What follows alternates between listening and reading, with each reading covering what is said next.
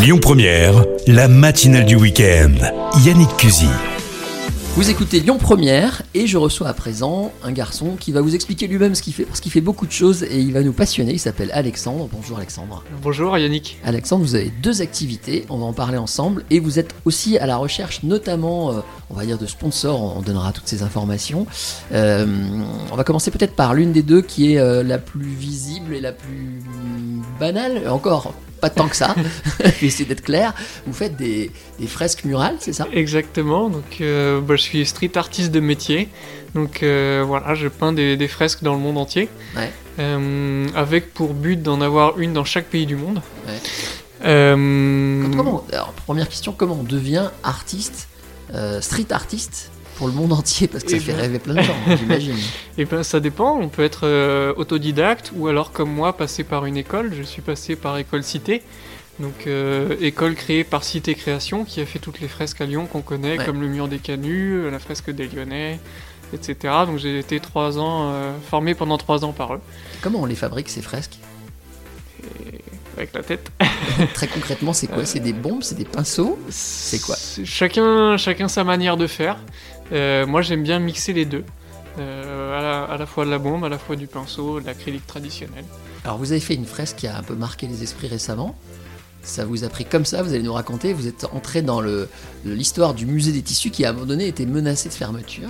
Exactement. Alors c'était pas exactement une fresque pour le coup, c'était plus un, un mouvement, une affiche euh, que j'ai créé un soir tout seul dans mon coin. Et euh, voilà, donc c'est le, le guignol Yes We Canu. Donc avec un, un guignol en premier plan, avec en arrière-plan une tapisserie du musée des tissus. Et le slogan Yes We Canu, donc Yes We Can qui fait référence à tout le mouvement d'Obama, et Canu bah, pour les canus, pour que le cercle soit complété sur le, le thème de la soirée sur cette, euh, cette image. Ouais. Et euh, voilà, j'en ai collé une centaine dans les rues de Lyon. J'ai demandé à mon petit réseau à l'époque de, euh, d'en retrouver au moins une, de faire une photo devant en faisant le guignol et euh, de les poster sur les réseaux pour que je puisse les retrouver avec le hashtag YesWeekanu.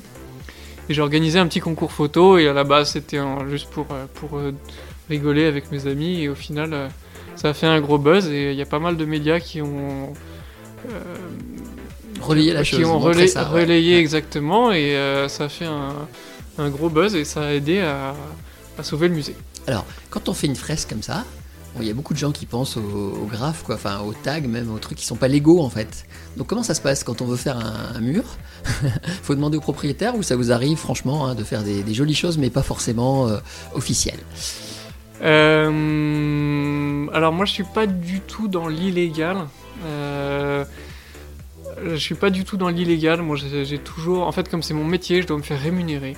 Donc avec un accord euh, au préalable du propriétaire, euh, que ce soit privé ou public. hein.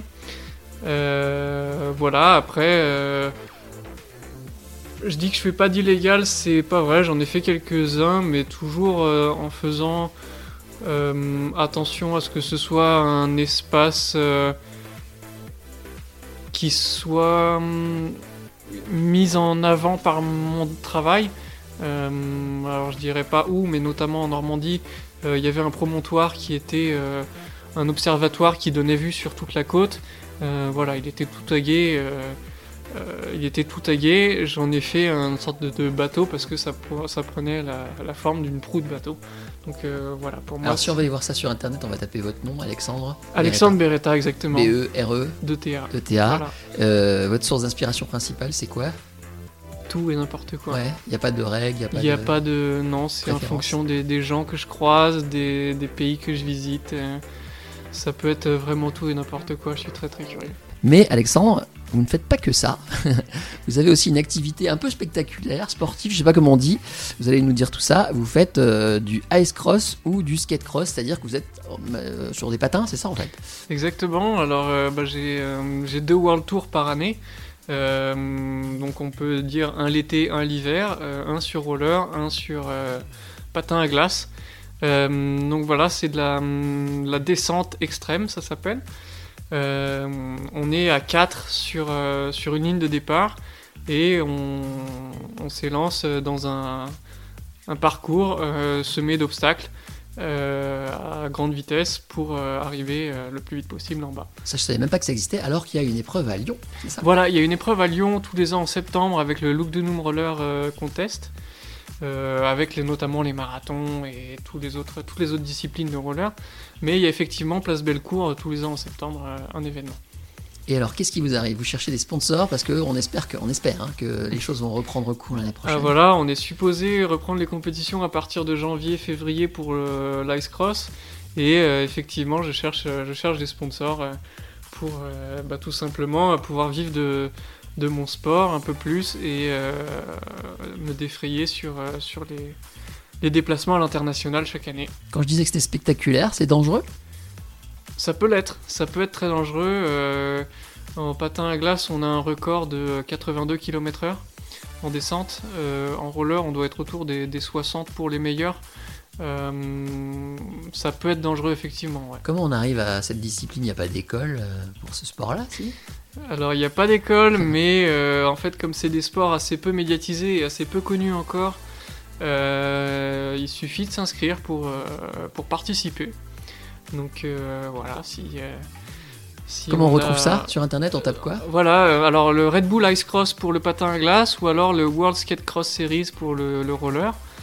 Voilà, il suffit d'avoir un peu de courage et d'un peu de peut-être de technique pour, pour, pour s'inscrire. Quand on fait les descentes, c'est chacun son tour? Comment ça se passe concrètement? Alors, on a une phase de qualification où on est tout seul.